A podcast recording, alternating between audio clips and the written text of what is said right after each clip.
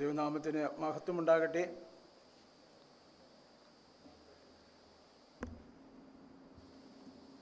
ഈ പക്കാലം നിങ്ങളോടൊപ്പം കൂട്ടായ്മ ആചരിപ്പാൻ ദൈവജനം പങ്കിടുവാനെങ്കിൽ ലഭിച്ച അവസരത്തിനായി ഞാൻ ദൈവത്തിന് സ്തോത്രം അർപ്പിക്കുന്നു അതിനായിട്ട് എന്നെ ക്ഷണിച്ച സ്നേഹമുള്ള പാസ്റ്ററുകളോട് നന്ദി അറിയിക്കട്ടെ ഈ മാസത്തിൻ്റെ ആരംഭത്തിലെ ചൊവ്വാഴ്ച ഞാനൊന്ന് കുഴഞ്ഞു വീണു ഉച്ചയ്ക്ക് ശേഷമാണ് സംഭവിച്ചത് എല്ലാവരും കൂടെ എന്നെ ആ ഹോസ്പിറ്റലിൽ കൊണ്ടുപോയി ഈ സി ജിയും പ്രഷറും ഷുഗറും എല്ലാം നോക്കി എല്ലാം നോർമലാണെന്ന് പറഞ്ഞു എന്നാലും ആശുപത്രി കൊണ്ടുപോയതല്ലേ ഡോക്ടർമാർ പെട്ടെന്ന് വിടത്തില്ലല്ലോ അതുകൊണ്ട് കോവിഡ് ടെസ്റ്റ് കഴിഞ്ഞ് അടുത്ത ദിവസം അഡ്മിറ്റ് ചെയ്യുമെന്ന് പറഞ്ഞു ഏതായാലും അഡ്മിറ്റ് ചെയ്തു അടുത്ത ദിവസം രാവിലെ കോവിഡ് ടെസ്റ്റ് എടുത്തു ഞാനും എനിക്കും വൈഫിനും എടുത്തു ഞങ്ങൾ രണ്ടുപേർ മാത്രമേ ഇപ്പോൾ വീട്ടിൽ ഉള്ളൂ എടുത്തു കഴിഞ്ഞു മൂന്ന് മണിക്കൂർ കഴിഞ്ഞിട്ട് വന്ന് പറഞ്ഞു ആൻറ്റിക്ക് ഒരു കുഴപ്പമില്ല സാറിന് പോസിറ്റീവാണ് ഞാൻ പറഞ്ഞു സ്തോത്രം എത്രയും വേഗം ഇവിടുന്ന് പൊയ്ക്കോളം പറഞ്ഞു ഞാൻ പറഞ്ഞു സ്തോത്രം കാരണം അഡ്മിറ്റായ പിന്നെ അതിൻ്റെ പൈസ വേറെയാവും എനിക്കിവിടെ വേറെ ഒരു പ്രശ്നവുമില്ല കൂടെ ഇരുന്ന വൈഫിന് ഒരു കുഴപ്പമില്ല എനിക്കാണ് പോസിറ്റീവ് അതിന് സ്തോത്രം പിള്ളേരെല്ലാം കൂടെ വിളിച്ചു പറഞ്ഞു ഒരു രണ്ടാഴ്ചത്തേക്ക് ഇനി മീറ്റിംഗ് ഒന്നും നടത്തണ്ട എനിക്ക് ഗൂഗിൾ മീറ്റ് തിങ്കൾ ബുധൻ വെള്ളി മൂന്ന് ദിവസവും രാത്രി എട്ട് മണി മുതൽ ഒമ്പത് ഒമ്പതര വരെയൊക്കെ പോവും ഞാൻ ഡിസ്ചാർജ് ആകുന്ന ബുധനാഴ്ച രാവിലെയാണ് പത്ത് നാൽപ്പത് പേരോളം ചിലപ്പോൾ ആ സ്റ്റഡിയിൽ കയറും ഞാൻ വിചാരിച്ചു അവരെല്ലാം ഇനിയിപ്പോൾ നിരാശപ്പെടുത്തേണ്ട ആവശ്യമില്ല രാവിലെ ഞാൻ മീറ്റിംഗ് നടത്താൻ പോകുന്നു പറഞ്ഞു വൈകുന്നേരത്തെ മീറ്റിംഗ് കറക്റ്റ് എട്ടിന് തുടങ്ങി ഒമ്പത് ഒമ്പതര വരെ പോയി ഞാൻ അതിലൊന്നും ഈ വിഷയമൊന്നും പറഞ്ഞില്ല കാരണം കേൾക്കുന്നവരെല്ലാം കൂടെ പിന്നെ പേടിക്കും ആകെപ്പാടെ പിന്നെ വാട്സപ്പിലും കിട്ടും ബെഞ്ചോൻ മോസസ് സാറ് പോസിറ്റീവാണേ പ്രാർത്ഥിക്കണേ ഇത് പ്രാർത്ഥിക്കാൻ വേണ്ടിയല്ല ഇടുന്നത് എല്ലാവരും ഒന്ന് അറിയണം ബെഞ്ചോ മോസ് സാറിന് പോസിറ്റീവായ അതുകൊണ്ട് ഞാൻ ആരടുത്തും ഒന്നും പറഞ്ഞില്ല രണ്ടാഴ്ച കഴിഞ്ഞിട്ടാണ് ഞാൻ പറയുന്നത് ഞാൻ നിങ്ങളോട് ശുശ്രൂഷിക്കുന്ന ദിവസങ്ങളിൽ മെഡിക്കലി പോസിറ്റീവാണ് പക്ഷേ എനിക്ക് ഒരു കുഴപ്പമില്ല പൗലോസിൻ്റെ ഭാഷയിൽ പറഞ്ഞാൽ ഞങ്ങളുടെ പുറമേയുള്ള മനുഷ്യൻ ക്ഷയിച്ചു പോകുന്നുവെങ്കിലും ഞങ്ങളുടെ അകമേ ഉള്ളവൻ നാൾക്ക് നാൾ പുതുക്കം പ്രാപിക്കുന്നു ഡെയിലി അപ്പോൾ ഇന്നർ മാൻ അത് എപ്രകാരം ഇരിക്കുന്നുള്ളതാണ് ഏറ്റവും പ്രധാനപ്പെട്ടത് അതിന് ആരോഗ്യമുണ്ടെങ്കിൽ നിന്റെ ആത്മാവ് ശുഭമായിരിക്കുന്നത് പോലെ ബാക്കി അത് മാസ്ക് വെച്ചിരിക്കുന്നതുകൊണ്ടായിരിക്കും ഞാൻ കേൾക്കാത്തത് അല്ലേ മാസ്ക് ഇല്ലാത്തവരും കുറച്ച് പറഞ്ഞിട്ടില്ല മൂന്ന് യോഹന്നാൻ രണ്ടാം വാക്യമാണ് പ്രിയനെ നിന്റെ ആത്മാവ് ശുഭമായിരിക്കുന്നത് പോലെ നീ സകലത്തിലും ശുഭമായും സുഖമായും ഇരിക്കണമെന്ന് ഞാൻ പ്രാർത്ഥിക്കുന്നു അപ്പോൾ ആത്മാവ് ഓക്കെ ആണെങ്കിൽ ബാക്കിയെല്ലാം ഓക്കെ ശരീരവും മനസ്സും എല്ലാം ഓക്കെ ആത്മാവ് is equal to and health is equal to ശരീരവും മനസ്സും നേരത്തെ ഭാഷ പറഞ്ഞാൽ രോഗം ബലഹീനമൊക്കെ ഉണ്ട് ഞാൻ അവിടെ ഇരിക്കുമ്പോഴിങ്ങനെ ഒരു കിടുകിട് കൂടെയാണ് നിൽക്കുന്നത് ഇവിടെ മുഴുവൻ സമയം നിന്ന് ഇത് കംപ്ലീറ്റ് ചെയ്യാൻ ദൈവം കൃപ ചെയ്താലേ ഉള്ളൂ പക്ഷെ ദൈവം നിർത്തി ഇനിയും നിർത്തുവാൻ ദൈവം ശക്തനാണ് ഹാലലൂയ ഒരു നിമിഷം നമുക്ക് തലകിട ഉണക്കി പ്രാർത്ഥനയോടുകൂടെ വചന കേൾവിയിലേക്ക് നമുക്ക് പ്രവേശിക്കാം അലറുന്നാഴിയിൽ അടിയില്ല തോണി ചുക്കാൻ പിടിക്കുന്നോൻ എന്നെ സുനാഥൻ അലറുന്ന ആഴിയിൽ അടിയില്ല തോണി ചുക്കാൻ പിടിക്കുന്നോൻ എന്നെ സുനാഥൻ കടലിനെ സൃഷ്ടിച്ചോൻ തോണി തുഴയുമ്പോൾ അലറുന്ന കടലിൽ അലയൽപ്പമില്ല എന്നെ എന്നേശുനാഥ ശ്രീയേശുരാജ നിൻ കൃപ ഞങ്ങൾക്കു ശ്രീയേ ശ്രീയേശുനാഥ സ്വർഗീയ രാജ നിൻ കൃപ ഞങ്ങൾക്കു മതിയാം ജീവന്റെ തോണീ ഉഴലുമ്പോഴലകിൽ നിൻകൃപ ഞങ്ങൾക്കു മതിയാം സ്വർഗപിതാവെ പിതാവേ മഹത്വത്തിൻ്റെ രാജാവേ ഈ കത്ര ദിവസത്തിൽ അങ്ങനെ നാമത്തിൽ ഞങ്ങൾക്ക് ഒരുമിച്ച് ഹാളിൽ കൂടുവാൻ ഭവനങ്ങൾ ഇരുന്നു കൊണ്ട് ഈ ആരാധനയിൽ പങ്കൊള്ളുവാൻ അനേകർക്ക് അവിടെ നൽകിയിരിക്കുന്ന കൃപയ്ക്കായ നന്ദിയുടെ സ്തോത്രം അല്പസമയം ഞങ്ങൾ തിരുവചനത്തിൽ നിന്ന് ധ്യാനിപ്പാനായി വരുന്നു അങ്ങ് ഞങ്ങളോട് സംസാരിക്കണമേ അവിടുത്തെ ശബ്ദം കേൾപ്പാൻ ഞങ്ങളുടെ ചെവികളെ തുറക്കണമേ അവിടുത്തെ വചനത്തിൽ അത്ഭുതങ്ങളെ കാണുവാൻ ഞങ്ങളുടെ കണ്ണുകളെ പ്രകാശിപ്പിക്കണമേ തിരിഹിതം ഇന്നതെന്ന് തിരിച്ചറിഞ്ഞ് ഈ ദുഷ്ടലോകത്തിൽ ഈ ദുഷ്കാലത്തിൽ ജീവിക്കേണ്ടതിന് ഞങ്ങളുടെ ഹൃദയങ്ങളെ അവിടുന്ന് രൂപാന്തരപ്പെടുത്തണമേ എന്ന് താഴ്മയോടെ അപേക്ഷിക്കുന്നു പുത്രനെ മഹത്വപ്പെടുത്തണം പിശാജിന്റെ സകല പ്രവൃത്തികളെയും നാസ്രനായ യേശു ക്രിസ്തുവിന്റെ നാമത്തിൽ നിർവീര്യമാക്കുകയാണ് ബലഹീനതകൾ നീങ്ങി മാറട്ടെ പ്രാർത്ഥന കേട്ടതിനായി സ്തോത്രം യേശു ക്രിസ്തുവിൻ നാമത്തിൻ്റെ പിതാവേയും ആമേൻ ആമേൻ തെസ്ലോനേക്ക് എഴുതിയ ഒന്നാം ലേഖനം അഞ്ചാം അധ്യായം അതിൻ്റെ ആറ് മുതൽ എട്ട് വരെയുള്ള വാക്യങ്ങളാണ് നിങ്ങളുടെ ശ്രദ്ധയെ ഞാൻ കൊണ്ടുവരുന്നത് ഒന്ന് ദസ്ലോനിക്കാർ അഞ്ചാം അധ്യായം ആറ് മുതൽ ആകയാൽ നാം ശേഷമുള്ളവരെ പോലെ ഉറങ്ങാതെ ഉണർന്നും സുബോധമുള്ളവരുമായിരിക്കാം ഉറങ്ങുന്നവൻ രാത്രിയിൽ ഉറങ്ങുന്നു മദ്യപിക്കുന്നവർ രാത്രിയിൽ മദ്യപിക്കുന്നു നാമോ പകലിനുള്ളവരാകയാൽ വിശ്വാസവും സ്നേഹവും എന്ന കവചവും സ്ഥിരസ്ത്രമായി രക്ഷയുടെ പ്രത്യാശയും ധരിച്ചുകൊണ്ട് സുബോധമുള്ളവരായിരിക്കാം എട്ടാം വാക്യത്തിൻ്റെ രണ്ടാം ഭാഗമാണ് ഞാൻ ചിന്തയ്ക്കായി എടുത്തിരിക്കുന്ന പ്രത്യേക ഭാഗം സ്ഥിരസ്ത്രമായി രക്ഷയുടെ പ്രത്യാശയും ധരിച്ചുകൊണ്ട് സുബോധമുള്ളവരായിരിക്കുക തെസ്ലോനിക്ക സഭ എന്ന് പറയുന്നത് അതിൻ്റെ പശ്ചാത്തലം എന്നെ വളരെയധികം ചിന്തിപ്പിച്ചിട്ടുണ്ട് നമ്മൾ അപ്പോസ്റ്റൽ പ്രവർത്തികൾ പതിനേഴിൽ നാം നോക്കുമ്പോൾ പൗലോസ് തെസ്ലോനിക്കയിലെത്തിയ കാര്യം അവിടെ പറയുകയാണ് അപ്പോൾ ചില പ്രവർത്തികൾ പതിനേഴാം അധ്യായത്തിൽ അവർ പോലീസിലും അപ്പൊല്യോനിലും കൂടി കടന്ന് തെസ്ലോനിക്കയിലെത്തി അവിടെ യഹൂദന്മാരുടെ ഒരു പള്ളി ഉണ്ടായിരുന്നു പൗലോസ് പതിവ് പോലെ അവരടുക്ക ചെന്ന് മൂന്ന് ശബത്ത് തിരുവഴുത്തുകൾ ആധാരമാക്കി അവരോട് വാദിച്ചു ക്രിസ്തു അനുഭവിക്കുകയും മരിച്ചവരിൽ നിന്ന് ഉയർത്തി നിൽക്കുകയും ചെയ്യേണ്ടതെന്നും ഞാൻ നിങ്ങളോട് അറിയിക്കുന്ന ഈ യേശു തന്നെ ക്രിസ്തു എന്ന് തെളിയിച്ച് വിവരിച്ചുകൊണ്ടിരുന്നു അവരിൽ ചിലരും ഭക്തിയുള്ള യവനന്മാരിൽ ഒരു വലിയ കൂട്ടവും മാന്യ സ്ത്രീകളും അനേകരും വിശ്വസിച്ചു പൗലോസിനോടും ശീലാസിനോടും കൂടെ ചേർന്നു യഹൂദന്മാരോ അസൂയ പൂണ്ട് മെനക്കെട്ട് നടക്കുന്ന ചില ദുഷ്ടന്മാരെ ചേർത്ത് പുരുഷാരത്തെ ഇളക്കി പട്ടണത്തിൽ കലക്കമുണ്ടാക്കി യാസോന്റെ വീട് വളഞ്ഞ് അവരെ ജനസമൂഹത്തിൽ കൊണ്ടുവരുവാൻ ശ്രമിച്ചു അവരെ കാണാതിരുന്നിട്ട് യാസോനെയും ചില സഹോദരന്മാരെയും നഗരാധിപന്മാരുടെ അടുക്കൽ വലിച്ചുകൊണ്ടു ഭൂലോകത്തെ കലക്കിച്ചവർ ഇവിടെയും എത്തി പത്താം വാക്യം സഹോദരന്മാർ ഉടനെ രാത്രി തന്നെ പൗലോസിനെയും ശീലാസിനെയും ബരോബയ്ക്ക് പറഞ്ഞയച്ചു വെറും മൂന്ന് നമ്മുടെ ഭാഷ പറഞ്ഞ ഞായറാഴ്ച തെസ്ലോനിക്കയിൽ പൗലോസ് ശുശ്രൂഷിച്ചുള്ളൂ പക്ഷേ വലിയൊരു ഓണറുമാണ് അവിടെ ഉണ്ടായത് ഞാൻ വിചാരിക്കണം മൂന്നാഴ്ച ശുശ്രൂഷയ്ക്ക് എത്ര സമയം കിട്ടിക്കാണും അല്ലേ പക്ഷെ ഈ മൂന്നാഴ്ച കൊണ്ട് ഒരു വലിയ കൂട്ടം ജനം യേശു തന്നെ ക്രിസ്തു എന്ന് മനസ്സിലാക്കി യേശു തന്നെ ക്രിസ്തു പലർക്കും യേശു വിശ്വാസമുണ്ട് പക്ഷെ യേശു തന്നെ ക്രിസ്തുവോ അതിനെക്കുറിച്ച് പലപ്പോഴും ചിന്തിച്ചിട്ട് പോലും ഇല്ല നമ്മൾ നാല് സുവിശേഷങ്ങളും കാണുമ്പോൾ ജനം അവിടെ യേശുവിനെ വിശ്വസിച്ചു എൻ്റെ പ്രശ്നങ്ങൾക്ക് പരിഹാരം യേശുവാണ് യേശുവിൻ്റെ അടുക്കൽ ചെന്നാൽ നിശ്ചയമായി എനിക്ക് വിടുതലുണ്ട് എൻ്റെ ഏത് പ്രശ്നത്തിനും പരിഹാരം ഉണ്ട് പക്ഷേ ഈ യേശു ക്രിസ്തുവാണ് അഭിഷിക്തനാണ് സ്വർഗത്തിൽ നിന്ന് ഇറങ്ങി വന്നവനാണ് എന്നൊന്നും വിശ്വസിച്ചില്ല അങ്ങനെയായിരുന്നെങ്കിൽ അവർ യേശുവിനെ ക്രൂശിക്കത്തില്ലായിരുന്നു യേശു ക്രിസ്തു എന്ന അവകാശവാദമാണ് യേശുവിനെ ക്രൂശിലേൽപ്പിച്ചത് അത് ഒരു വലിയൊരു ടോപ്പിക് ആയതുകൊണ്ട് ഞാൻ ജസ്റ്റ് സൂചിപ്പിച്ചു വിട്ടെന്നേ ഉള്ളൂ അതിലേക്ക് ഞാൻ കൂടുതൽ കടക്കുന്നില്ല അപ്പോൾ ഈ തെസ്ലോനിക്ക സഭയിൽ മൂന്ന് ശവത്ത് മാത്രമാണ് പൗലോസ് വചനം ശുശ്രൂഷിച്ചത് അപ്പോൾ അവിടെ എന്താണ് സംഭവിച്ചത് ഒന്ന് തെസ്ലോനിക്കർ ഒന്നാം അധ്യായം ആറാം വാക്യം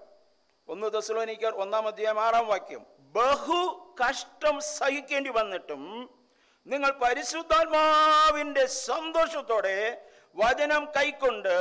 ഞങ്ങൾക്കും കർത്താവിനും അനുകാരികളായി തീർന്നു അങ്ങനെ നിങ്ങൾ മക്കതോന്നിയിലും അഖായിലും വിശ്വസിക്കുന്ന എല്ലാവർക്കും മാതൃകയായി തീർന്നു അപ്പോൾ മൂന്നാഴ്ചത്തെ ശുശ്രൂഷയിൽ അവിടെയുള്ള ദൈവമക്കൾ പരിശുദ്ധാത്മാവിനാ നിറഞ്ഞു ആ പരിശുദ്ധാത്മാവിന്റെ സന്തോഷത്തോടെയാണ് കഷ്ടതകളുടെ മധ്യേ അവർ ദൈവത്തിന്റെ വചനം സ്വീകരിച്ചത് അപ്പോൾ ഇങ്ങനെ കഷ്ടതകളുടെ മധ്യേ ദൈവത്തിൻ്റെ വചനം സ്വീകരിച്ച തസ്ലോനിക്ക സഭയിലെ ദൈവമക്കളോടാണ് പൗലോസ് ഈ രണ്ട് ലേഖനങ്ങൾ എഴുതുന്നത് ഈ രണ്ട് ലേഖനങ്ങൾ എഴുതുമ്പോഴും ഉപയോഗിച്ചിരിക്കുന്ന ഒരു പ്രത്യേക പദപ്രയോഗമാണ് നിങ്ങളുടെ ശ്രദ്ധയിൽ ഞാൻ കൊണ്ടുവരുന്നത് സുബോധമുള്ളവരായിരിക്കുക ആറാം വാക്യത്തിൽ നമ്മൾ വായിക്കുന്നു ആകയാൽ നാം ശേഷമുള്ളവരെ പോലെ ഉറങ്ങാതെ അഞ്ചിൻ്റെ ആറ് ഒന്ന് തെസ്ലോനിക്കർ അഞ്ചാം അധ്യായം ആറാം വാക്യം ശേഷമുള്ളവരെ പോലെ ഉറങ്ങാതെ ഉണർന്നും സുബോധമുള്ളവരായിരിക്കാം എട്ടാം വാക്യത്തിലും അതിൻ്റെ അവസാന ഭാഗം സ്ഥിരസ്ത്രമായി രക്ഷയുടെ പ്രത്യാശയും ധരിച്ചുകൊണ്ട് സുബോധം ഉള്ളവർ ആയിരിക്കുക രണ്ട് ദസലോനിക്കലിലും ഇത് പറഞ്ഞിട്ടുണ്ട് രണ്ട് ദസലോനിക്ക രണ്ടാം അധ്യായം ഒന്നും രണ്ടും വാക്യങ്ങൾ ഇനി സഹോദരന്മാരെ നമ്മുടെ കർത്താവായ യേശു ക്രിസ്തുവിൻ്റെ പ്രത്യക്ഷതയും അവൻ്റെ അടുക്കലുള്ള നമ്മുടെ സമാഗമനവും സംബന്ധിച്ച് ഞങ്ങൾ നിങ്ങളോട് അപേക്ഷിക്കുന്നത് കർത്താവിൻ്റെ നാൾ അടുത്തിരിക്കുന്നു എന്ന് വെച്ച് നിങ്ങൾ വല്ല ആത്മാവിനാലോ വചനത്താലോ ഞങ്ങൾ എഴുതിയെന്ന ഭാവത്തിലുള്ള ലേഖനത്താലോ സുബോധം വിട്ട് വേഗത്തിൽ ഇളകുകയും ഞെട്ടിപ്പോകുകയും അരുത് നമുക്കറിയാം രണ്ടായിരത്തി പത്തൊമ്പതിൽ കോവിഡൊക്കെ വന്നപ്പോൾ നമ്മൾ വിചാരിച്ചു കർത്താവ് ഉടനെ വരുമെന്ന് അല്ലേ ഇപ്പോൾ കോവിഡൊക്കെ കുറച്ച് കുറച്ച് കുറച്ച് കുറഞ്ഞു വന്നപ്പോൾ വിചാരിച്ചു ഇനിയിപ്പോൾ കർത്താവ് ഇനിയിപ്പോൾ ഒന്നും വരില്ല ഇനി കർത്താവ് വരുമോ അത് തന്നെ ഇനി ഒരുപാട് ഒരുപാട് സംശയങ്ങളാണ് ഒരുപാട് പേര് പിന്മാറ്റത്തിലേക്ക് പോയിക്കൊണ്ടിരിക്കുകയാണ് ഇതൊക്കെ കുറേ പേരുടെ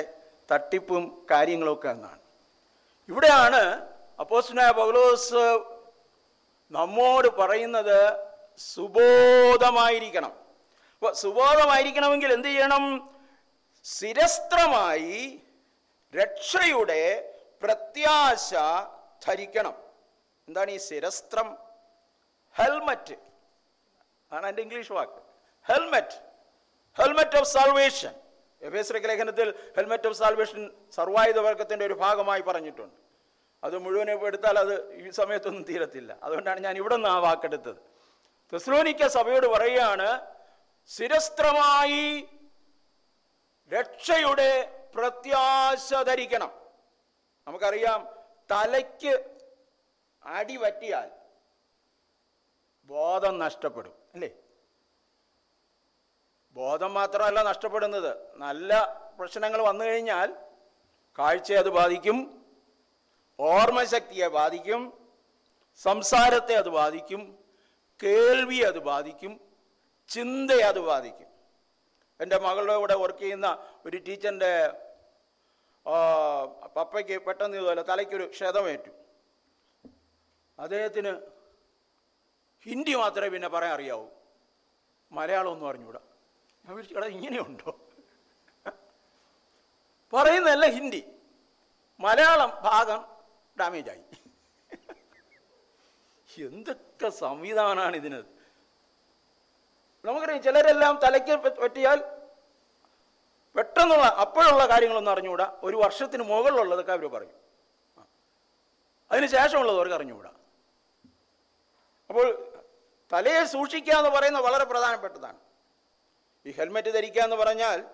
നമ്മുടെ കേരളത്തിൽ ഇരുചക്ര വാഹനങ്ങൾ ഹെൽമെറ്റ് ധരിച്ച് സഞ്ചരിക്കണം ഇനി കുഞ്ഞുങ്ങും കൂടെ വയ്ക്കണമെന്നാണ് പറയുന്നത് ഞാനുൾപ്പെടെ പലപ്പോഴും ഈ ഹെൽമെറ്റ് വണ്ടിയുടെ സൈഡിൽ കെട്ടി വെച്ചേക്കും തൂക്കിയിട്ടേക്കും അപ്പോൾ ചിലപ്പോൾ ആരെങ്കിലും പറയും അവിടെ വളവിൽ പോലീസ് പിടിക്കുന്നുണ്ട് ഇങ്ങനെ കൈ കാണിക്കും അപ്പോൾ എടുത്ത് ഉടനെ തല വെച്ചോളൂ അപ്പോൾ ആർക്ക് വേണ്ടിയാണ് ഹെൽമെറ്റ് ധരിക്കുന്നത് പോലീസ് പിടിക്കാതിരിക്കാൻ അഞ്ഞൂറ് രൂപ ഫൈൻ അടിക്കാതിരിക്കാൻ ചെടിക്ക് ഞാൻ മോളും കൂടെ യാത്ര ചെയ്യുമ്പോൾ എനിക്ക് ഹെൽമെറ്റ് ഉണ്ട് ഒരു ദിവസം വൈകുന്നേരം അപ്പോൾ പോലീസ് കൈ കാണിച്ചു ഞാൻ വലിയ ഇതിലായിട്ട് എല്ലാ പേപ്പേഴ്സൊക്കെ എടുത്തുകൊണ്ട് വന്ന് കാണിച്ചു സാറേ പേപ്പറൊന്നും കാണിക്കണ്ട മോള് ഹെൽമെറ്റ് ധരിക്കാത്തതുകൊണ്ടാണ് സാറ് വേറൊന്നും വിചാരിക്കരുത് ഇന്നൊരു പത്ത് നൂറ് പെറ്റിയെങ്കിൽ അടിച്ചുകൊണ്ട് പോയില്ലെങ്കിൽ അത് മുകളിലിരിക്കുന്നവർ ചോദിക്കും എന്തോന്ന് ചെയ്തുകൊണ്ടിരുന്നെന്ന് അതുകൊണ്ട് സാറിനെ വേദനിപ്പിക്കുന്നതിൽ ഞങ്ങൾക്ക് ബുദ്ധിമുട്ടാണ് അഞ്ഞൂറ് രൂപയാണ് റേറ്റ് സാർ ഇരുന്നൂറ്റമ്പത് രൂപ തന്നാൽ മതി അപ്പോൾ ഹെൽമെറ്റ് ധരിക്കുക എന്ന് പറയുന്നതൊരു വല്ലാത്തൊരു പ്രയാസം തന്നെയാണ് എന്നാൽ ഇവിടെ പറയുന്നത് ഈ നമ്മുടെ സാധാരണ ഹെൽമെറ്റ് അല്ല ആത്മാവിൽ നമ്മൾ സുബോധം ഉള്ളവരായിരിക്കേണ്ടതിന് നമ്മുടെ സുബോധം നഷ്ടപ്പെടാതിരിക്കേണ്ടതിന് ആത്മീക കാഴ്ച ആത്മീക കേൾവി ദൈവത്തിൻ്റെ ശബ്ദം കേൾക്കുവാൻ കഴിയുന്നതിൽ ദൈവിക കാര്യങ്ങൾ നമ്മുടെ ഓർമ്മയിൽ നിലനിൽക്കുന്നതിന് പലരും പറയും ഒട്ടും ഓർമ്മയില്ല ബ്രദറെ ഒട്ടും ഓർമ്മയില്ല ഇരുപത്തഞ്ച് വർഷത്തിനുമുള്ള കാര്യങ്ങൾ പണിപണിയായിട്ട് പറയും ഞായറാഴ്ച രാവിലെ കേട്ട പ്രസംഗം ഓർമ്മയില്ല ഉച്ചയ്ക്ക് ശേഷം സീരിയലിൻ്റെ കഥ നല്ല ഓർമ്മയുണ്ട് ഞങ്ങൾ ചില വീടുകളിലൊക്കെ ചിലപ്പോൾ ചിലർ വിസിറ്റ് ചെയ്യുമ്പോൾ ചിലർ പറയാറുണ്ട് പ്രാർത്ഥനയെല്ലാം കഴിഞ്ഞ് ഒരു വീട്ടിൽ ചെന്നപ്പോൾ ഉണ്ടായ സംഭവമാണ് പ്രാർത്ഥനയെല്ലാം കഴിഞ്ഞതും ആ വീട്ടിലെ അമ്മ പറഞ്ഞു പിള്ളേ ടി വി ഒന്ന് ഓൺ ചെയ് ടി വി ഓൺ ചെയ്തു ഉടനെ ആ അമ്മച്ചി പറയാണ് അയ്യോ അവക്ക് എന്ത് പറ്റിയോ എന്തോ ഞാൻ ചോദിച്ചു ആർക്ക് അപ്പോഴാണ് അവർക്ക് ബോധം വന്നത് ഞാൻ അവർക്ക് വേണ്ടിയൊക്കെ പ്രാർത്ഥിച്ചുകൊണ്ടിരിക്കുമെന്ന് അവരിവിടെ അല്ല അതാ സീരിയൽ തീരാറായി പ്രസംഗം പ്രാർത്ഥിച്ച് നിർത്തണമില്ല സീരിയൽ തീരാറായി എന്നാണ് അവരുടെ ഉള്ളിൽ നമ്മളിവിടെ അവരെ അനുഗ്രഹിക്കണം കർത്താവേ വിടിവിക്കണം കർത്താവേ ബന്ധനം അഴിക്കണം എന്നൊക്കെ പറയുമ്പോൾ ഇവിടെ ബന്ധിച്ചുകൊണ്ടിരിക്കുകയാണ് മനസ്സിലായോ അപ്പോൾ പിന്നീട് അവർ ബോധം വന്നു പറഞ്ഞു ആ അത് നീ അപ്പുറത്തെ വീട്ടിൽ ചോദിക്കാം അവർ കണ്ടുകൊണ്ടിരിക്കാം അപ്പോൾ ഇതെന്തായി തീർന്നു എന്നുള്ളത് അവരെടുത്ത് ചോദിക്കും മനസ്സിലായോ നോക്കണേ മനുഷ്യൻ്റെ ചിന്ത എങ്ങനെ ഇരിക്കുന്നു എന്ന് ബാക്കി പലതും ഓർമ്മയുണ്ട് ദൈവത്തിൻ്റെ വചനം മാത്രം ഓർമ്മയില്ല അതുകൊണ്ടാണ് യേശു കർത്താവ് പറഞ്ഞത് മത്തായി വിശേഷം പതിമൂന്നിൻ്റെ പത്തൊൻപത് മത്തായി പതിമൂന്നിൻ്റെ പത്തൊൻപത് ഒരുത്തൻ രാജ്യത്തിൻ്റെ വചനം കേട്ട് ഗ്രഹിക്കാഞ്ഞാൽ ആ മത്തായി പതിനൊന്ന് പത്തൊൻപത് ഒരുത്തൻ രാജ്യത്തിൻ്റെ വചനം കേട്ട് ഗ്രഹിക്കാഞ്ഞാൽ ദുഷ്ടൻ വന്ന് അവൻ്റെ ഹൃദയത്തിൽ നിന്ന് എടുത്തു കളയും ഞാൻ പിശാന് കൊടുത്തിരിക്കുന്ന ഒരു പേരാണ് പോക്കറ്റ് അടിക്കാരൻ പലരും ഇങ്ങനെ കേട്ടോണ്ടൊക്കെ ഇരിക്കും എഴുതിയെടുക്കില്ല ഞാൻ എഴുതിയെടുക്കാൻ പറയുന്നത് എന്താണെന്നറിയാം പേപ്പർ പിശാജ് അടിച്ചു മാറ്റില്ല മനസ്സിലായോ ഹൃദയത്തിൽ നിന്ന് ആശ അടിച്ചു മാറ്റും ഇവിടെ നിന്ന് ഇറങ്ങി സ്റ്റെപ്പിൽ ഇറങ്ങി താഴെ ചെന്ന് മറ്റേ മാർക്കറ്റിലോട്ട് കയറുമ്പോൾ തന്നെ കേട്ടതൊക്കെ അങ്ങ് പോകും പക്ഷെ പേപ്പറിൽ എഴുതിയെടുത്താൽ പിന്നെയും നമുക്ക് നോക്കാം എന്തൊക്കെയാണ് പറഞ്ഞതെന്ന് യേശു കർത്താവ് പറയുകയാണ് ഒരുത്തൻ രാജ്യത്തിന്റെ വചനം കേട്ട് ഗ്രഹിക്കാഞ്ഞാൽ ഈ ഗ്രഹിക്കാഞ്ഞാൽ എന്ന് പറയുമ്പോൾ ചിലപ്പോൾ ഞാനിങ്ങനെ ചിന്തിക്കും ചിലരൊക്കെ പ്രസംഗിക്കുമ്പോൾ ഒന്നും മനസ്സിലാവില്ല എന്നിട്ട് പറഞ്ഞു ഭയങ്കര ആഴമായിരുന്നു കേട്ടോ ആ പ്രസംഗം കാരണം ഒന്നും പിടികിട്ടിയില്ല ഭയങ്കര ആഴമായിരുന്നു ഇവിടെ ഒന്നും ആഴമൊന്നും ഇല്ല നമ്മൾ മനസ്സിലാക്കേണ്ടതെല്ലാം നമ്മുടെ മലയാള ഭാഷയെ പറഞ്ഞ പച്ച മലയാളത്തിലാണ് ദൈവം നമുക്ക് നൽകിയിരിക്കുന്നത് അപ്പോൾ രാജ്യത്തിന്റെ വചനം കേട്ട് അത് മനസ്സിലാക്കിയില്ലെങ്കിൽ പിശാചിനെയാണ് കർത്താവ് ദുഷ്ടനെന്ന് പറയുന്നത് അവൻ വചനം എടുത്തു കളയും അവനിപ്പോൾ ഡ്യൂട്ടി കൂടിയിരിക്കുകയാണ് ഇപ്പൊ ഒരുമിച്ച് ഇങ്ങനെ ഓഫ്ലൈനിലൊക്കെ കൂടുന്നിടത്തും വചനം കേട്ടോണ്ടിരിക്കുന്നതെല്ലാം അവൻ അവിടെ നിൽക്കും എവിടെയാണ് പോക്കറ്റ് അടിക്കാൻ പറ്റുന്നത് എഴുതിയെടുക്കുന്നവരെ നോക്കുമ്പോൾ ആ അങ്ങോട്ട് ഇപ്പോൾ ശ്രദ്ധിക്കേണ്ട മറ്റേ കേട്ടോണ്ടിരിക്കുന്നവനെ നോക്ക് വെളിയിലിറങ്ങുമ്പോൾ അടിച്ചു മാറ്റണം ശ്രദ്ധിക്കുക ദുഷ്ടൻ പോക്കറ്റ് അടിക്കുന്നവനാണ് അപ്പോൾ ഇത് നമ്മുടെ ഹെൽമറ്റ് ആത്മീകമായി നമ്മുടെ ഹെൽമറ്റ് എങ്ങനെ കഴിഞ്ഞ ദിവസം അപ്രതീക്ഷിതമായിട്ടൊരു ഇൻ്റർവ്യൂ കാണാനായിട്ട് എനിക്ക് ഇടവന്നു പ്രശസ്തനായ ഒരു ഡോക്ടറാണ് ഡോക്ടർ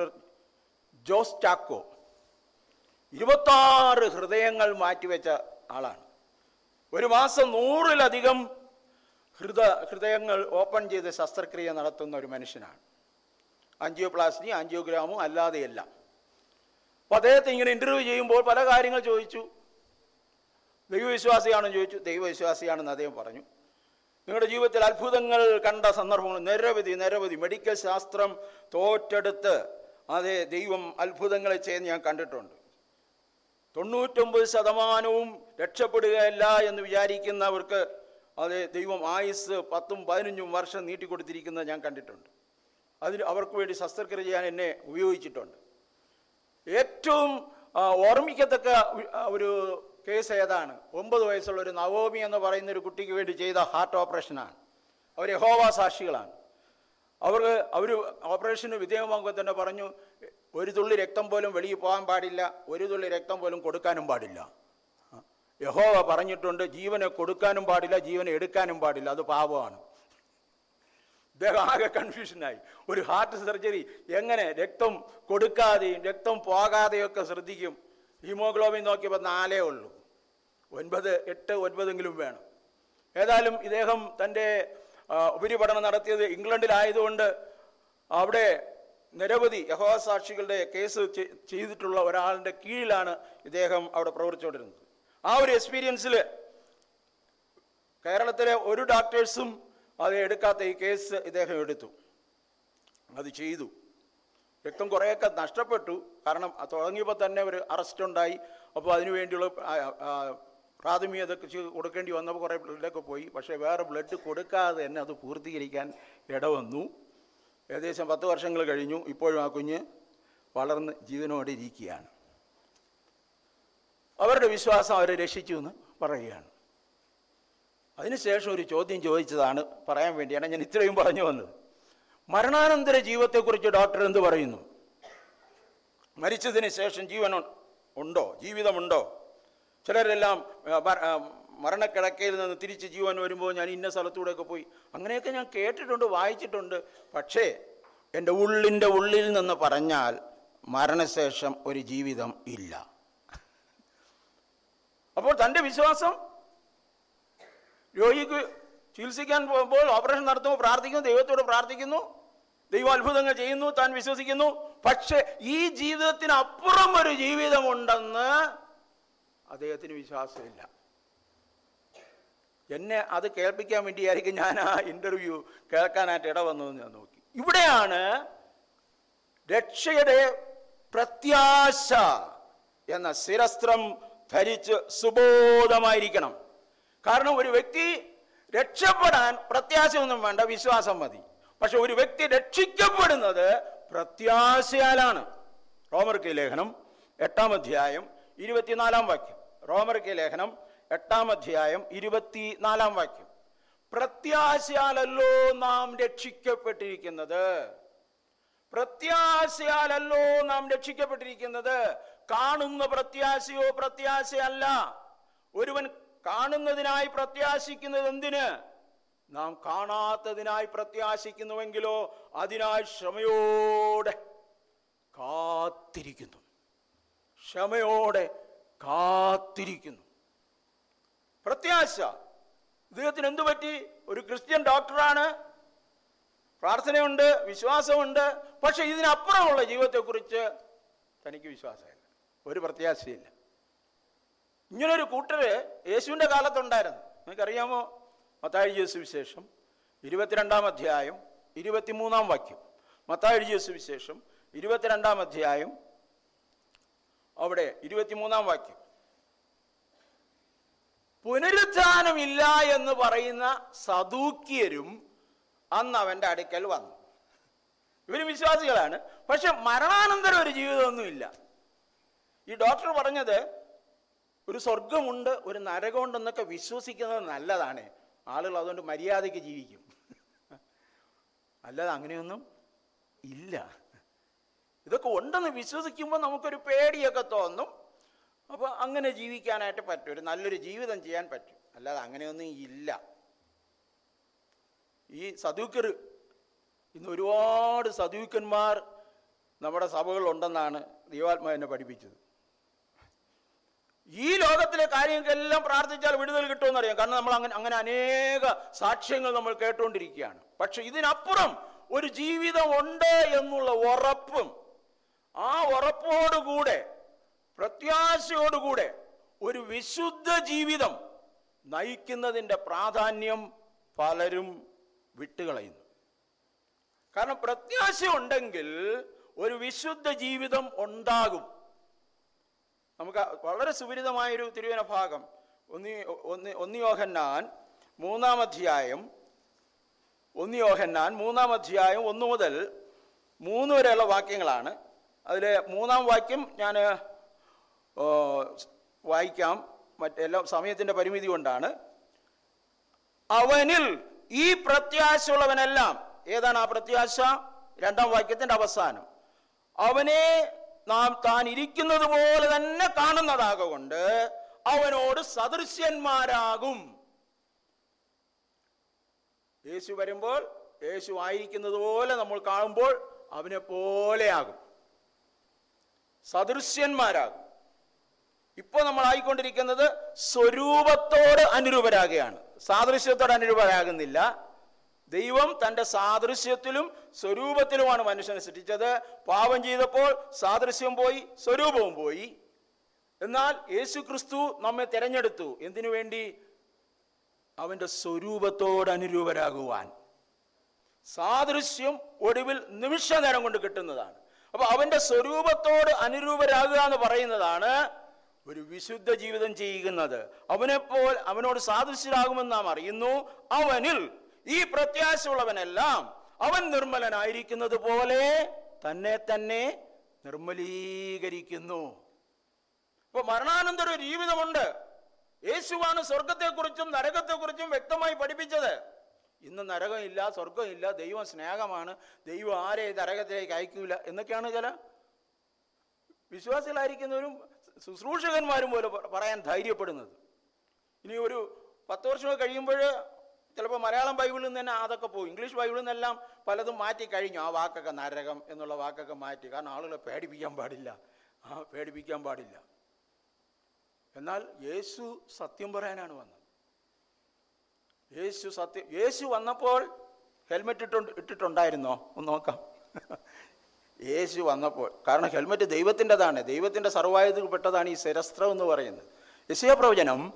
അൻപത്തി ഒൻപതാം അധ്യായം പതിനേഴാം വാക്യം യശിയ പ്രവചനം അൻപത്തി ഒൻപതാം അധ്യായം പതിനേഴാം വാക്യം ഹാലലുയ യശിയാവ് അൻപത്തി ഒൻപതിൻ്റെ പതിനേഴ് ആ അധ്യായം മുഴുവനും നിങ്ങൾക്ക് ഹോംവർക്കായിട്ട് തരികയാണ് മുഴുവനും വായിച്ചാലേ അതിൻ്റെ സീരിയസ്നെസ് നിങ്ങൾക്ക് മനസ്സിലാകത്തുള്ളൂ പതിനേഴാം വാക്യത്തിൽ നമ്മളിങ്ങനെ വായിക്കുന്നു അൻപത്തി ഒൻപതിൻ്റെ പതിനേഴ് അവൻ നീതി ഒരു കവചം പോലെ ധരിച്ച് രക്ഷ എന്ന തലക്കോരിക പഴയ നേതം തലക്കോരിക എന്നാണ് പറഞ്ഞിരിക്കുന്നത് ഹെൽമറ്റ് തലയിലിട്ടു അവൻ പ്രതികാര വസ്ത്രങ്ങൾ ഉടുത്തു തീഷ്ണത മേലങ്കി പോലെ ധരിച്ചു ആരാണ് യഹോവയുടെ ഭുജം അതാണ് പതിനാറാം വാക്യത്തിൽ ആരുമില്ലെന്ന് കണ്ട് പക്ഷപാതം ചെയ്യുവാൻ ആരുമില്ലായെങ്കിൽ ആശ്ചര്യപ്പെട്ടു അതുകൊണ്ട് അവന്റെ ഭുജം തന്നെ അവന് രക്ഷ വരുത്തി ക്രിസ്തുവിനെ കുറിച്ച് പഴയ നിയമത്തിൽ പറഞ്ഞിരിക്കുന്ന പദപ്രയോഗമാണ് യഹോവയുടെ ഭുജം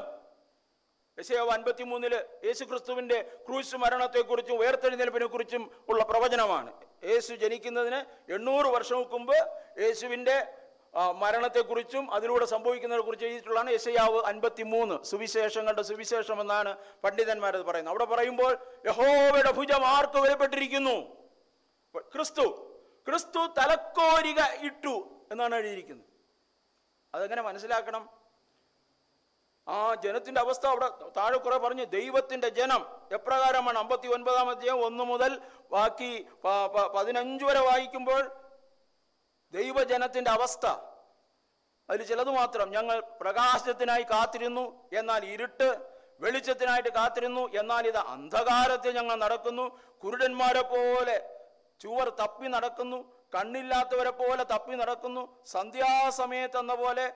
നട്ടുച്ചയ്ക്ക് മധ്യാത്തിൽ ഇടറുന്നു ആരോഗ്യമുള്ളവരുടെയിൽ ഞങ്ങൾ മരിച്ചവരെ പോലെ ആകുന്നു ഞങ്ങളെല്ലാവരും പോലെ അലറുന്നു പോലെ കുറുകുന്നു മനുഷ്യന്റെ ഇന്നത്തെ അവസ്ഥയാണിത് ദൈവജനത്തിന്റെ അവസ്ഥ ഇങ്ങനെ ഇരിക്കുമ്പോഴാ ആരും പക്ഷപാതം ചെയ്യാനില്ല യഹോബിയുടെ ഭുജം തന്നെ നീതി എന്ന കവചം ധരിച്ച് രക്ഷ എന്ന ശിരസ്ത്രമിട്ട് വരികയാണ് അതിനെ ദൈവാത്മാവ് ബോധ്യപ്പെടുത്തിയ ഒരു ഭാഗം യോഹന്നാൻ എട്ടിൻ്റെ ഇരുപത്തി ആറാണ് ഇവിടെ വന്നപ്പോൾ യേശുവിന് ഒരുപാട് കാര്യങ്ങൾ പറയണമെന്നുണ്ട് കാരണം എങ്ങനെ പറയാതിരിക്കും അല്ലേ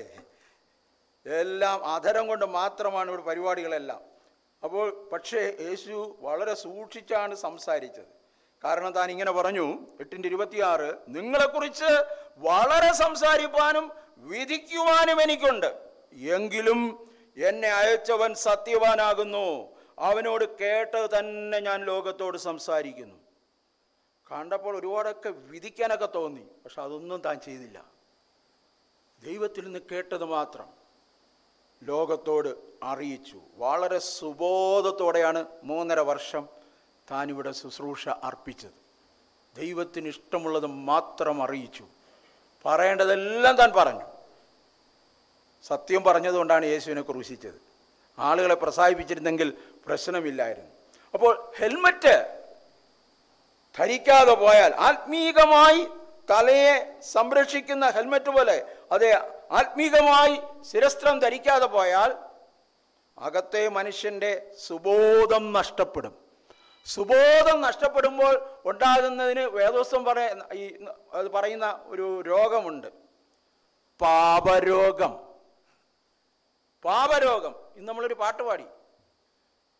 പാപരോഗത്താൽ നീ വലഞ്ഞു അല്ലേ എപ്പോഴെങ്കിലും വലഞ്ഞിട്ടുണ്ടോ അങ്ങനെ നമ്മൾ പാടിയല്ലോ ശരീരരോഗത്താൽ വലഞ്ഞു അല്ലേ പാപരോഗത്താൽ വലഞ്ഞു തെല്ലും ആശയില്ലാതെ അലഞ്ഞു പാരം കേണിടുമ്പോൾ തിരുവേണി അതിൽ എൻ്റെ വ്യാധിയെല്ലാം വഹിച്ചു പാപരോഗം അത് പിടിക്കുന്നത് തലയ്ക്കാണ് തലയ്ക്കും ഹൃദയത്തിനും ആണോ യശയാപ്രവചനം ഒന്നാം അധ്യായം അഞ്ചാം വാക്യം യശയാപ്രവചനം ഒന്നിൻ്റെ അഞ്ച് തലയ്ക്ക് പിടിച്ചാൽ ചിന്താശക്തിക്ക് കുഴപ്പം വരും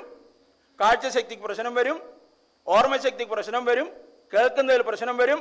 പറയുന്നതിൽ പ്രശ്നം വരും എന്താണ് അവിടെ പറഞ്ഞിരിക്കുന്നത് ഇനി നിങ്ങളെ അടിച്ചിട്ടുണ്ട് നിങ്ങൾ അധികം അധികം പിന്മാറിയുള്ളൂ തല്ലരുത് തമ്മാവാൻ ഞാൻ നന്നാവില്ല ഞാൻ നന്നാവില്ല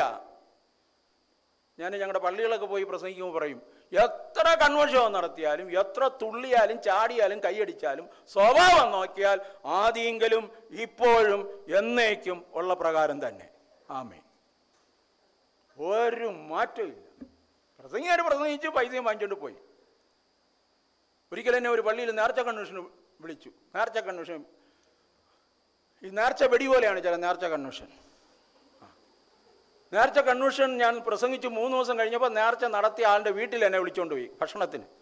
അവിടെ ചെന്നപ്പോഴാണ് നേർച്ച നടത്തിയ പാർട്ടികളെ ഞാൻ ആദ്യമായിട്ട് കാണുന്നത് അവരാരും പള്ളി വന്നിട്ടില്ല കാരണം വെടിവെക്കുള്ള പൈസ കൊടുത്തിട്ടുണ്ടായിരുന്നു ഞാൻ ഇങ്ങനെ തന്നെ സംസാരിച്ചു ഭക്ഷണം ഞാൻ കൺവെൻഷൻ വിളിക്കുമ്പോൾ പറയും നിങ്ങൾ ഭക്ഷണം തരരുതെന്ന് പറയും കാരണം ദൈവദാസന് നല്ല ഭക്ഷണം കൊടുക്കണം അതുകൊണ്ട് ചൂടോടെ കൊടുക്കാൻ ഇവരാരും പള്ളി വരില്ല അതുകൊണ്ട് ഭക്ഷണം വേണ്ടെന്ന് പറയും പാപരോഗത്തിന്റെ സീരിയസ്നെസ് നഷ്ടപ്പെട്ടു ഹെൽമെറ്റ് ഇല്ല ആടി തലയ്ക്കാണ് പറ്റിയിരിക്കുന്നത് വിശ്വാസമെന്ന് പരിചയമുണ്ട് രക്തം ചെയ്യും രക്തം ചെയ്യുമെന്ന് പറയുന്നുണ്ട് ഉപവാസമുണ്ട് പ്രാർത്ഥനയുണ്ട് വാളുമുണ്ട് പക്ഷെ തലയിലൊന്നുമില്ല സാത്താൻ അതുകൊണ്ട് തലയ്ക്ക് തന്നെ അടി കൊടുത്തിരിക്കുന്നു എന്നാണ് ദൈവാത്മാവിനെ പഠിപ്പിച്ചത് ഇത് വളരെ സീരിയസ് ആയിട്ട് നമ്മൾ കാണണം വിശ്വാസത്യാഗം ഇന്ന് സംഭവിച്ചുകൊണ്ടിരിക്കുക അതുകൊണ്ട് ഉണർന്നിരിക്കുക സുബോധത്തോടിരിക്കുക എന്നാണ് ഈ ഹെൽമെറ്റ് ധരിക്കുക എന്ന് പറഞ്ഞാൽ എൻ്റെ അർത്ഥം ലൂക്കോസിഡിയ വിശേഷം ഇരുപത്തിയൊന്നാം അധ്യായം മുപ്പത്തിനാല് മുതൽ മുപ്പത്തി ആറ് വരെയുള്ള വാക്യങ്ങളിൽ യേശു കർത്താവിടെ ചില കാര്യങ്ങൾ പറയുന്നുണ്ട് ഒരുപാട് കാര്യങ്ങൾ ഇരുപത്തൊന്ന് ആദ്യം മുതൽ പറയുന്നുണ്ട് മഹാവ്യാധികൾ പകർച്ചവ്യാധികൾ ഭൂകം ഭൂകമ്പങ്ങൾ ഇതെല്ലാം ഉണ്ടാകും യുദ്ധങ്ങളെയും യുദ്ധശ്രുതികളെയും കുറിച്ചെല്ലാം കേൾക്കും പിന്നെ അതിനോടൊപ്പം വരുന്ന മറ്റൊരു കാര്യമാണ് അവിടെ പറയുന്നത് നിങ്ങളുടെ ഹൃദയം അതിഭക്ഷണത്താലും അമിത ഭക്ഷണത്താലും മദ്യപാനത്താലും ഉപജീവന ചിന്തകളാലും ഭാരപ്പെട്ടിട്ട് ആ ദിവസം നിങ്ങൾക്ക് പെട്ടെന്ന് കണി പോലെ വരാതിരിക്കാൻ സൂക്ഷിച്ചോളി ഇപ്പൊ ഈ മൂന്ന് കാര്യങ്ങളാണല്ലോ ആളുകളെ ആകെപ്പാടെ ചിന്താക്കുഴപ്പത്തിലാക്കിയിരിക്കുന്നത് അല്ലേ അമിത ഭക്ഷണം ജീവിക്കാൻ വേണ്ടി കഴിക്കണം കഴിക്കാൻ വേണ്ടി ജീവിച്ചാലോ ഇപ്പം നേരത്തെ പാഷ പറഞ്ഞോളൂ എല്ലാം ഇപ്പോൾ വീട്ടിൽ തന്നെ വരുമല്ലോ വീട്ടിലിരുന്ന് കഴിച്ച് കഴിച്ച് ആളുകൾക്ക് ഇപ്പോൾ വലുതായി വണ്ണം വെച്ചു അമിത ഭക്ഷണം മദ്യപാനം അന്നത്തെ കാലത്ത് മദ്യപാനം ഇന്ന് ലഹരി മരുന്നുകൾ മദ്യപാനം കുറഞ്ഞു ലഹരി മരുന്നുകളുടെ ഉപയോഗം കൂടി എന്നാണ് സർവേ ഓരോ ദിവസവും എത്ര കോടിക്കണക്കിന് രൂപയുടെ ലഹരി വസ്തുക്കളാണ് നമ്മുടെ കേരളത്തിൽ നിന്ന് പിടിക്കുന്നത് എത്ര അപകട മരണങ്ങൾ എത്ര കൊലപാതകങ്ങൾ ഇന്ന് ലഹരിയുമായി ബന്ധപ്പെട്ട് നടക്കുന്നു അല്ലേ മാധ്യമങ്ങൾ മുഴുവൻ അതാണല്ലോ ലഹരി മരുന്നുകൾ പിന്നെ അടുത്ത് പറയുകയാണ് തൊഴിലില്ലായ്മ ഉപജീവന ചിന്തകളെക്കുറിച്ചുള്ള ഭാരം ലോകം മുഴുവനും വരുമെന്നാണ് പറഞ്ഞിരിക്കുന്നത് നോക്കണേ രണ്ടായിരം വർഷങ്ങൾക്ക് മുമ്പ് കർത്താവ് പറഞ്ഞതാണ് ഇത് ലോകത്തിൽ എല്ലായിടവും എന്നാണ് കർത്താവ് പറഞ്ഞിരിക്കുന്നത് ലോകത്തിൽ ഇതുപോലെ ഒരു കാലഘട്ടത്തിലല്ലാതെ മുമ്പൊരിക്കലും ഇങ്ങനെ സംഭവിച്ചിട്ടില്ല നോക്ക് അവിടെ വായിക്കുക അതെ അത് മുപ്പത്തഞ്ചാം വാക്യം അത് സർവഭൂതലത്തിലും വസിക്കുന്ന ഏവർക്കും വരും ആകയാൽ ഈ സംഭവിക്കാനുള്ള എല്ലാറ്റിനും ഒഴിഞ്ഞു പോകുവാനും മനുഷ്യപുത്രന്റെ മുമ്പിൽ നിൽക്കുവാനും നിങ്ങൾ പ്രാപ്തരാകേണ്ടതിന് ആ കർത്താവിന്റെ മുമ്പിൽ നമ്മൾ ഒരു ദിവസം നിൽക്കേണ്ടി വരും നിന്നേ തീരൂ ആ നിൽക്കുവാൻ നാം പ്രാപ്തരാകേണ്ടതിന് സദാകാലവും ഉണർന്നും പ്രാർത്ഥിച്ചും കൊണ്ടിരിക്കും സുബോധത്തോടെ പ്രാർത്ഥിച്ചുകൊണ്ടിരിക്കണം അല്ല സദാകാലവും പ്രാർത്ഥിച്ചുകൊണ്ടിരിക്കുവിൻ എന്നല്ല അതിൻ്റെ ഇടയ്ക്ക് വന്നിരിക്കുന്ന ആ വാക്ക് കണ്ട ഉണർന്ന് പ്രാർത്ഥിച്ചുകൊണ്ടിരിക്കണം സുബോധത്തോടെ പ്രാർത്ഥിക്കണം ഇപ്പോൾ പ്രാർത്ഥിക്കാൻ ഒരുപാട് വിഷയങ്ങളുണ്ട് പക്ഷേ ഈ അന്ത്യനാളുകളിൽ എപ്രകാരം പ്രാർത്ഥിക്കണമെന്ന് അങ്ങോട്ട് ചോദിക്കും കർത്താവെ ഞങ്ങളെ പ്രാർത്ഥിക്കാൻ പഠിപ്പിക്കണമേ പത്രോസ് അതിനെക്കുറിച്ച് പറഞ്ഞിരിക്കുന്നത് നോക്കാം ഒന്ന് പത്രോസ് നാലാം അധ്യായം ഏഴാം വാക്യം ഒന്ന് പത്രോസ് നാലാം അധ്യായം ഏഴാം വാക്യം അവിടെ നമ്മളിങ്ങനെ വായിക്കുന്നു എല്ലാറ്റിൻ്റെയും അവസാനം സമീപിച്ചിരിക്കുന്നു ആകയാൽ പ്രാർത്ഥനയ്ക്ക് സുബോധമുള്ളവരും നിർമ്മതരുമായിരിക്കും മതം ഇല്ലാത്തവരായിരിക്കണം മതം പൊട്ടി ആനയെ കേട്ടിട്ടുണ്ടല്ലേ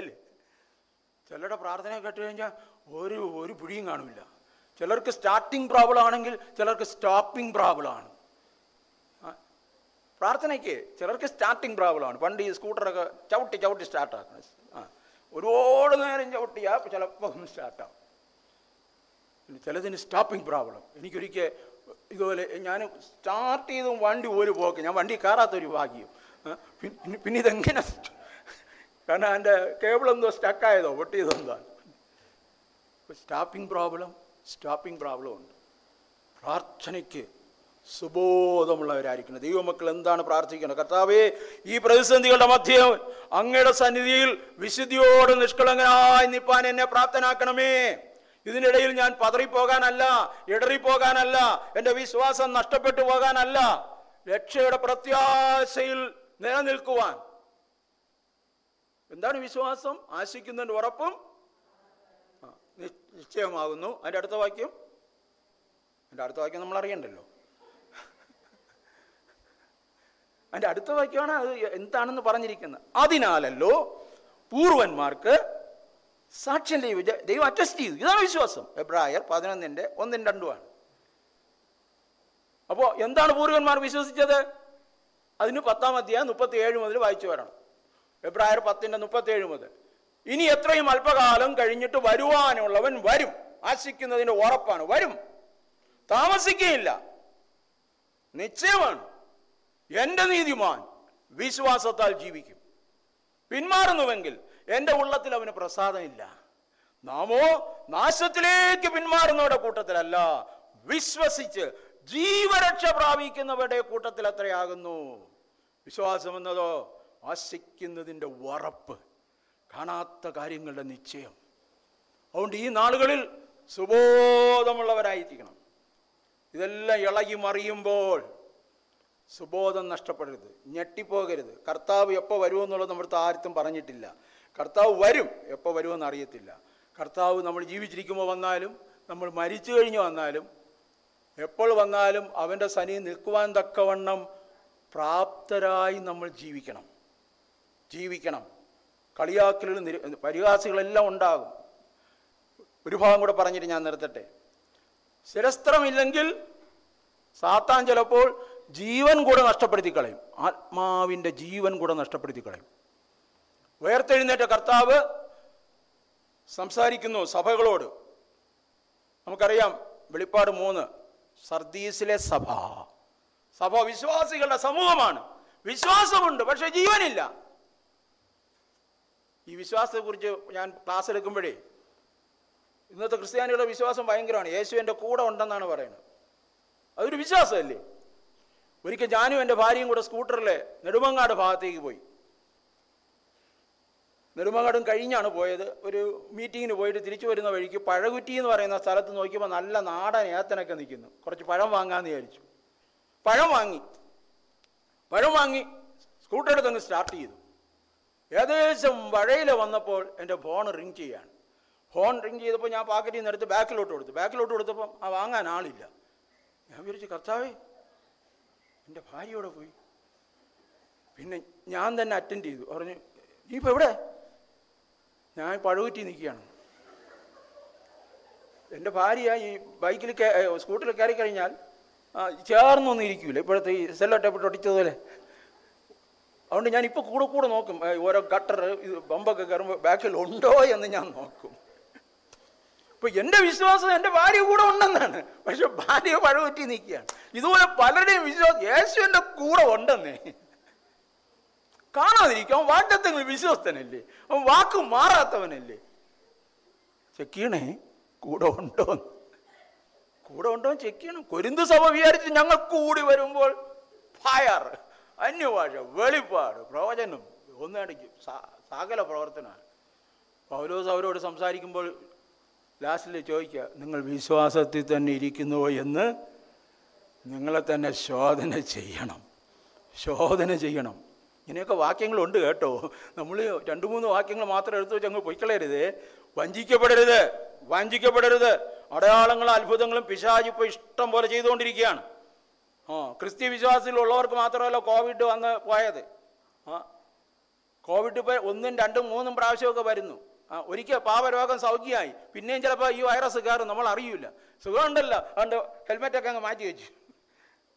അറിയാതെ ഈ വൈറസ് കയറും ഞാൻ ഇങ്ങനെ പറയാറുണ്ട് ഒരു മനുഷ്യൻ ശരീരത്തിൽ രോഗിയായി മരിച്ചാലും അവൻ ആത്മാവിൽ രോഗമില്ലെങ്കിൽ അവൻ സ്വർഗത്തിൽ പോകും പക്ഷേ ശരീരത്തിൽ ഒരു രോഗവുമില്ല പക്ഷെ അവൻ പാപരോഗിയാണെങ്കിൽ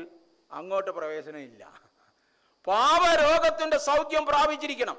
പാപരോഗത്തിൻ്റെ നിരവധി ലിസ്റ്റുകൾ വേദോസത്തിലുണ്ട് ഒരു ലിസ്റ്റ് ഗലാത്തിൽ അഞ്ചിൻ്റെ പത്തൊൻപത് സ്നാനപ്പെട്ട് തിരുവത്തായി എടുക്കുന്ന ഗലാത്യ സഭയിലെ വിശ്വാസികളോട് പൗലോസ് പറയുകയാണ് ഗലാത്യ അഞ്ചിൻ്റെ പത്തൊൻപത് ജഡത്തിൻ്റെ പ്രവൃത്തികളോ ദുർനടപ്പ് അശുദ്ധി ദുഷ്കാമം വിഗ്രഹാരാധന ആഭിചാരം പാക പിണക്കം ക്രോധം ശാഠ്യം ദ്വന്ദ്വവശം ഭിന്നത അസൂയ മദ്യപാനം വെറിക്കൂത്ത് മുതലായൊന്ന് വെളിവാകുന്നു ഈ വക പ്രവർത്തിക്കുന്നവർ ദൈവരാജ്യം അവകാശമാക്കുകയില്ല എന്ന് ഞാൻ മുൻപേ പറഞ്ഞതുപോലെ ഇപ്പോഴും മുൻകൂട്ടി പറയുകയാണ് പലരും വിചാരിക്കണം സ്വഭാവം നോക്കണ്ട ശുശ്രൂഷ വെളിപ്പെടണോ നോക്കിയാൽ മതി ശുശ്രൂഷ മാത്രം വെളിപ്പെട്ടാൽ പോരാ ശുശ്രൂഷ വെളിപ്പെട്ട അന്ന് പറയും കർത്താവെ കർത്താവെ നിന്റെ നാമത്തിൽ ഞങ്ങൾ ഭൂതങ്ങളെ പുറത്താക്കി നിന്റെ നാമത്തിൽ പ്രവചിച്ചു നിന്റെ നാമത്തിൽ വീരപ്രവർത്തി ചെയ്തു കർത്താവ് ആധർമ്മം പ്രവർത്തിക്കുന്നവരെ എന്നെ വിട്ട് പോകുവിൻ എന്ന് തീർത്ത് പറയും ആ മലയാളത്തിലെ ആ വാക്ക് എനിക്ക് ഭയങ്കര ഇഷ്ടമാണ് എന്ന് പറഞ്ഞാൽ പിന്നെ ഒന്നുമില്ല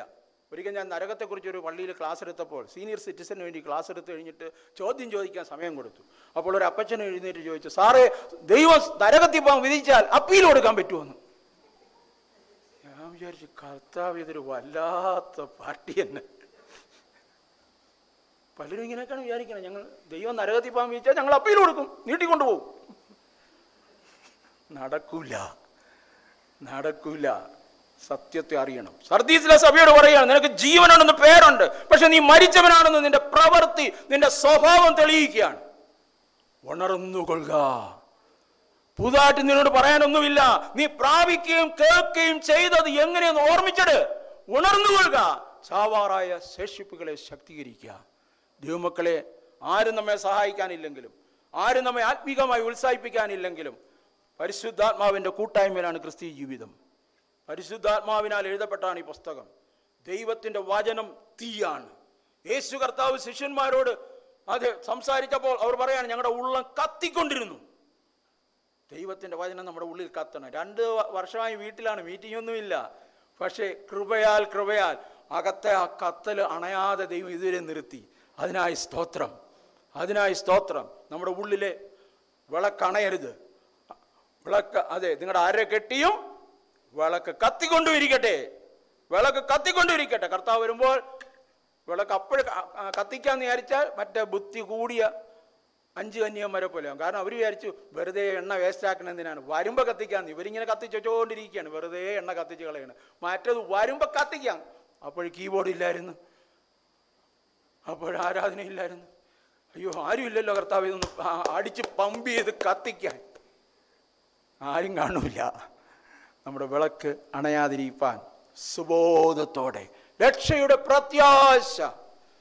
സുബോധത്തോടെ ആരിപ്പാൻ ദൈവത്തിൻ്റെ പരിശുദ്ധാത്മാവ് നമ്മെ സഹായിക്കുമാറാകട്ടെ ആമേൻ ആമേൻ ഹാലൂയ